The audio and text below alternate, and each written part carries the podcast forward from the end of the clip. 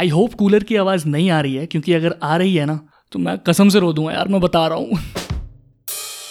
My name is Ashish Mishra and this is my brand new podcast teen Hit. Teen यानी teenagers youngsters and hit यानी in favour of तो ये podcast है in favour of youngsters तो यहाँ कई सारी बातें होंगी जो होंगी थोड़ी नॉस्टैल्जिक और कुछ बातें ऐसी भी जिनका अभी इस वक्त हमारी लाइफ पर बहुत ज़्यादा असर पड़ रहा है। तो अगर आपने मेरी इंस्टा स्टोरी स्किप नहीं की है and you are actually listening to this तो thank you very much first of all and secondly do listen to my podcast teen hit streaming soon on anchor dot F M हो गया ना?